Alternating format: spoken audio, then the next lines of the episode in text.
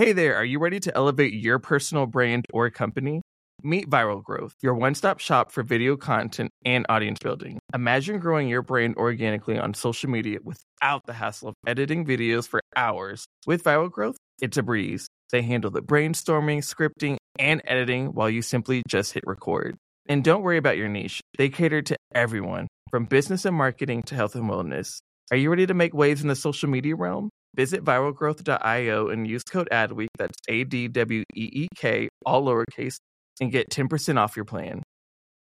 Welcome to today's episode of Brave Commerce. I'm Rachel Tippograph, the founder and C E O of MikMak. I'm Sarah Hofstetter, president of Profitero. And this is a show that talks about what's relevant in e-commerce for the world's biggest brands.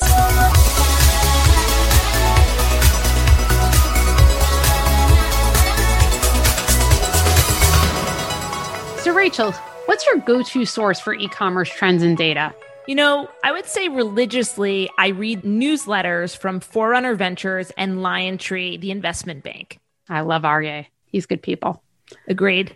I think it's kind of weird that like e-commerce doesn't really have a trade group per se, but I do think there are a few select influencers that tend to be among the better curators of great content. I agree. And Sarah, I think you've become one of them, at least for me. Aww. Yes. And so outside of Sarah, I would say Jason Goldberg, who leads commerce at Publicis, Jason Del Rey, the founder of Recode, Melissa Burdick, who is another badass woman that Sarah and I love from Packview. What about you, Sarah? I rely on you, Rachel, because you're the best. Oh. Although I, I do I do rely on a lot of the same people that you just said. My best source for e-commerce data and insights, N B G Chief Digital Officer Don Brett. That dude has it all.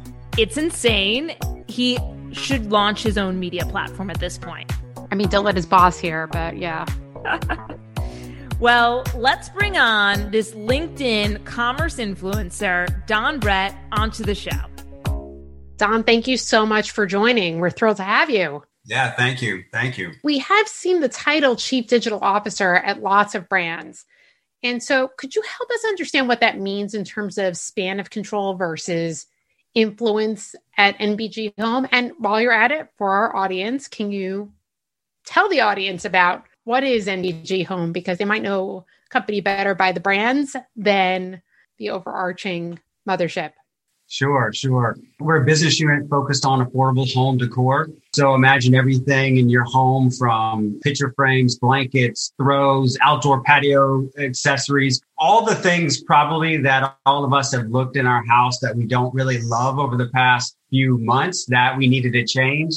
We manufacture really a good amount of those products. When we think about the largest retailers, the ones that would come to mind are pretty synonymous with, the, you know, a group of about ten. So we concentrate a lot of our focus there. From a title perspective, you know, where I spend a lot of my time, to your point, Chief Digital Officer, uh, it's really a, a role focused on bringing forth, advancing, really casting a clear digital strategy, building an operating model and an org design around that strategy, and then ensuring we have capabilities to propel the strategy forward. So in my scope, a lot of the focus sits on very commercial-facing functions uh, as well as operational. So sales, marketing, insights, uh, supply chain, and uh, with some support from finance. So you've picked a great category to be Chief Digital Officer, and home decor sales are soaring. Yeah. Mostly because we're all spending a ton of time at home. I think the other part of it is that since I think it's like nineteen seventy-five, I heard this stat just this week, that Americans have more savings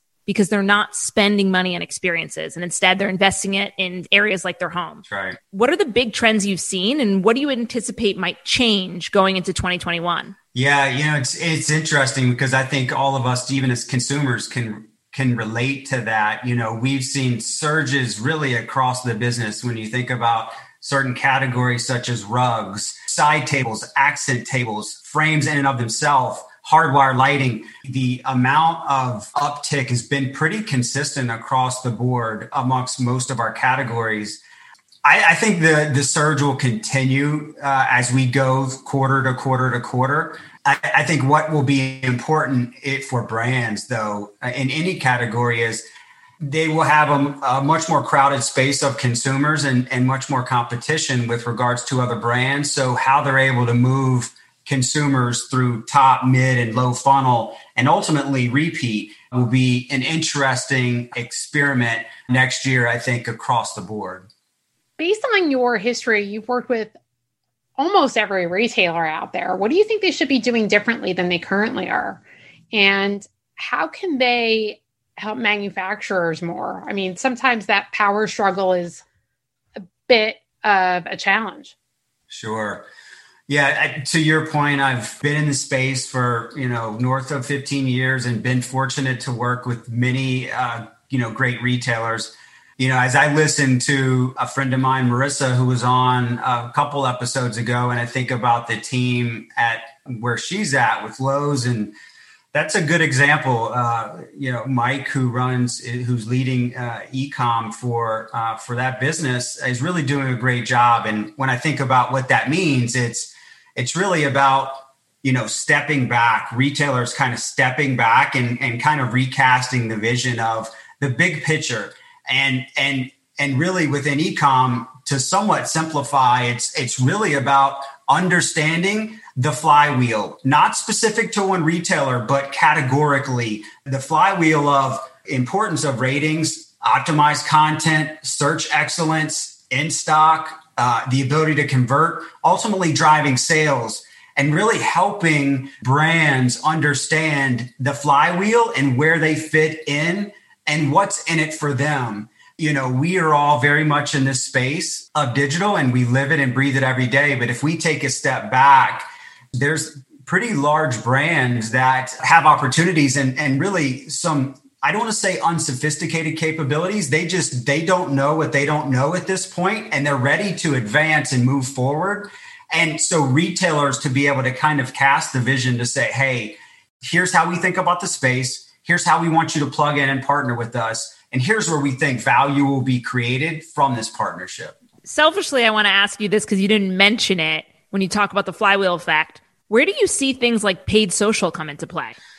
It's a good point. You know, I think there's probably a couple of different areas that it would come into play. For us, we focus a lot on within our marketing pillar. There is a social resources focus on this, linking back to drive traffic to, you know, our retailer pages. So I don't think it sits solely in one particular area. I think it kind of weaves its way throughout in combination with some social listening capabilities. You know, I think about MikMak, for instance, and the shopper marketing capability it provides for brands. I think it's kind of linking, you know, the capabilities and, and being able to react to what's working and what's not. I promise I did not pay Don to say that. Sarah might not believe me. I actually do believe you. I think you've got enough endorsers already, whether on or not on the podcast. So Don, going to your pre-N B G Home days, you spent fifteen years at a very large company at Newell in a multitude of roles, which I think is great for somebody in your position. The last few were in e-com. Having worked at such a big company and knowing what has transpired over the course of the past year with consumer adoption of so many behaviors, like you said about home decor and others, what do you think the blind spots are that they could be missing that a smaller company might not? And I don't mean Newell specifically. I just mean any big organization trying to make substantive change to the way they're thinking about things. Sure. Yeah, I think that the ability, and I know it sounds sounds simple, but the ability to understand the components of the flywheel and how to make it spin are really something that I think larger companies perhaps tend to gloss over with resources and people, uh, meaning, um, you know, maybe indirectly larger teams equals a greater ability to drive value creation. That is not always the truth. In my experience and learnings is understanding the flywheel, understanding the capabilities needed and, and partnerships in the space. I think of both of you all who both are running companies. Those are a couple of capabilities that brands need in conjunction with five or six others that sit in their tech stack to enable the flywheel to spin. So I think it's a bit of just the, the holistic nature of being able to make it all work and not being so big that you lose the ability to make it work. I think there's perhaps um, a complacency is not the right word, but perhaps a, a view that pure brand power alone in digital is enough to uh, assure that you always win the sale. And I think probably in all of our journeys, we might see that that's not the case. Uh, even specifically with the pandemic, safety stock levels and stock levels in stores and online dropped, uh, we saw a lot of shifting into Uh, previously, uh, brands that did not have the type of uh, adoption by consumers. So I think brand is important for sure, but I think the ability to make sure there's a full understanding of digital shelf excellence, ratings and reviews, supply chain excellence to ensure uh, that you're able to kind of keep the moat around your uh, success. I mean, some examples to build on what you just said.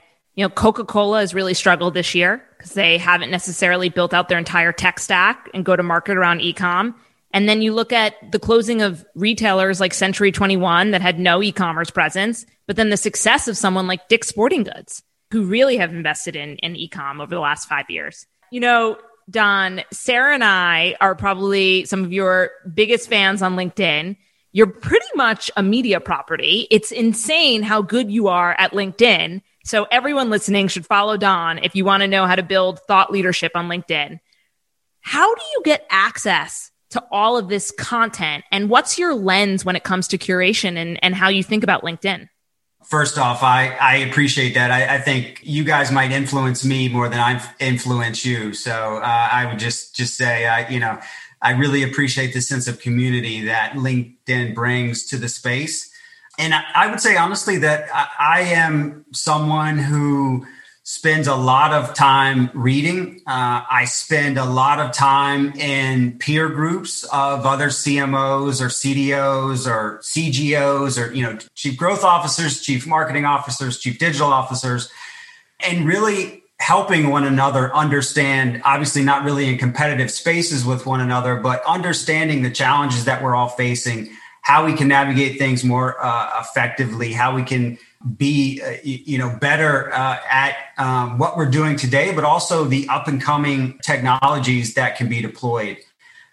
I think I also too have the fortune of spending so much time in a space that I have developed a lot of industry outside of peer groups, just friends and relationships that have spanned out into kind of the universe, and staying in touch with uh, staying in touch with that group has really, really helped. But at the end of the day, probably maybe perhaps what drives the most of maybe some of the engagement is I really talk about what I'm interested in, and uh, I would add probably very little value on nearly probably every other subject. But this subject, I certainly sit right in the middle of and, and enjoy speaking about with peers. Well, we're very thankful for it, because the more we elevate the conversation, the better off we're all going to be in our ability to help the companies that we're supporting, whether internally or externally. Um, can I just go back to a different thing that you had said previously, because you were talking about how companies need to, you know, kind of get it right. And you talked about the digital shelf being super important, obviously, at the topic, very, very near and dear to my heart. As somebody who's been in that job, when I say that job, I mean, like, all of the different roles that got you to where you are today. How do you see different functions embracing or not these changes, and what advice you have to our listeners about how they can break down perhaps that lack of curiosity or willingness to learn?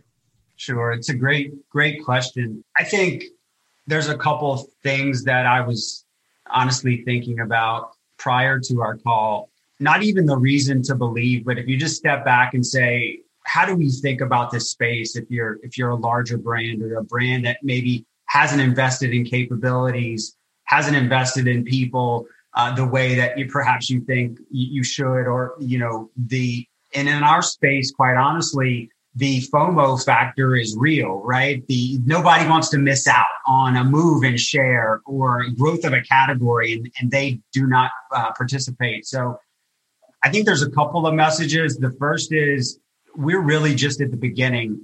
If I just paint a high level picture for a moment, you know, if we look at approximately six trillion dollars in retail sales in the U S, and this is approximate, it's not really six, it's like five point eight or high level, you know, we've got less than a trillion of that in e-com and about five trillion of that in brick and mortar. When we look at e-com this year, the growth of the space, close to thirty percent. And you look at brick and mortar, it's declining at, at three.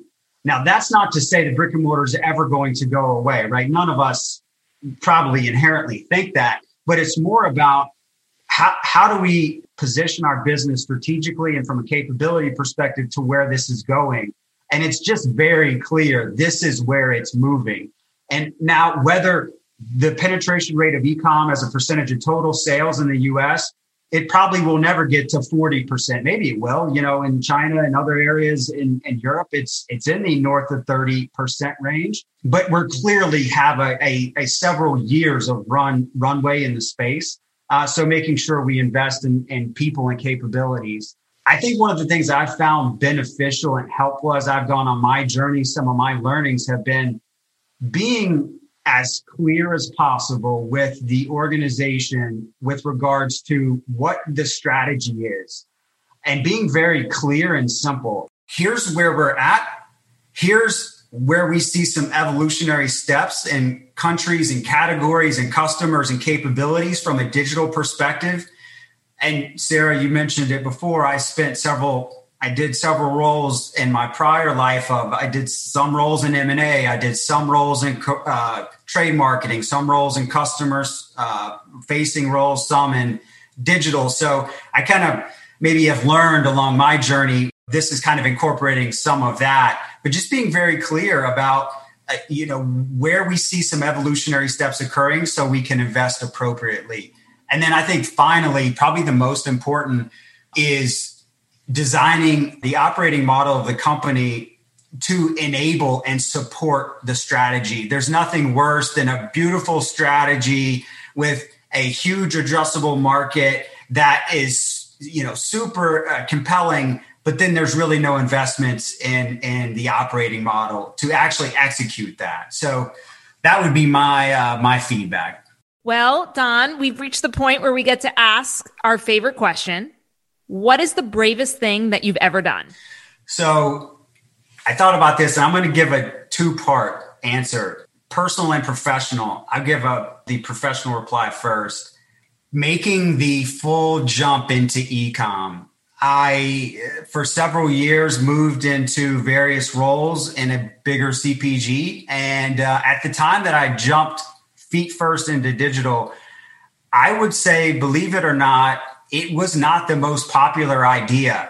I was on a track to probably a general management type of role in, in a brick and mortar type of capacity. And I was very intrigued by digital and I was very interested to learn more. And I saw what was happening in the space and I raised my hand or both hands and said, I'm ready to jump. And I couldn't have been more happy that I did make the jump. I would say that many perhaps around me probably expected that I would come back in a few months and uh, knock on the door to come back into where I was at. And I would say I continued on the path and uh, I wouldn't have, I wouldn't have changed a thing. From a personal perspective, I'm going to try to be somewhat lighthearted because this might be generate a, oh, that's, that's not the, the best answer, but honestly, my view of time is probably distorted by my mother passed away when I was mid twenties, early twenties, actually, like twenty-one, twenty-two. When I spoke at her funeral, it was the most probably brave personal thing I've done. And what it did, it, it, it honestly, it, it gave me a perspective that if I wanted to do something personally or professionally, I had a window of time to do it. And it was not an indefinite amount of time to, to achieve whatever goals I had for myself or career or my family or any of those things. It just was very finite. So, you know, honestly, I don't know that I would have made some of the moves that I've made in, in my life had it not been for that occurring. So through that, I would say, you know, she continues to support me. Um, and I, I think when whenever my time does come, I, I think I would expect she'll be right up there saying, I told you he would do it. I told you he would do it. So I'm just going to keep chipping away until I get there. Oh my gosh, that's so beautiful. Honestly, thank you, Don, for sharing. Wow. Thank you so much for joining. We are so thankful to have the diversity of your thought on the podcast and uh, really just overall very appreciative. No, likewise. I love what you all are doing and love the sense of community that this brings. And our space is very small and it's great to help one another along in our journeys. Thank you for joining us, Don. Check him out on LinkedIn. I guarantee that he will be a fantastic source for you. Next week, we're joined by Will Yen, Director of National E-Commerce Account at Pabst Brewing Company. Be sure to like and subscribe on all podcasting platforms and tune in every Monday for new episodes of Brave Commerce.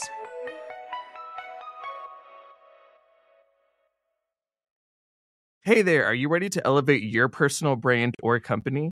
Meet Viral Growth, your one-stop shop for video content and audience building. Imagine growing your brand organically on social media without the hassle of editing videos for hours. With Viral Growth, it's a breeze. They handle the brainstorming, scripting, and editing while you simply just hit record. And don't worry about your niche. They cater to everyone, from business and marketing to health and wellness. Are you ready to make waves in the social media realm? Visit viral growth dot io and use code A D W E E K, that's A D W E E K, all lowercase, and get ten percent off your plan. Hi, I'm Jackie Cooper, Global Chief Brand Officer at Edelman and the host of Touch of Truth, a new podcast launching on the ADWEEK podcast network. My dad gave me this incredibly smart piece of advice: meet everyone once. As a result, I've met some of the most fascinating and inspiring people on the planet. Now on Touch of Truth, we're coming center stage and sharing the mic to experience stories of truth, insights, and visions for the future that will challenge your way of thinking. Touch of Truth is available wherever you listen to podcasts. New episodes come out every Tuesday. I do hope to see you there.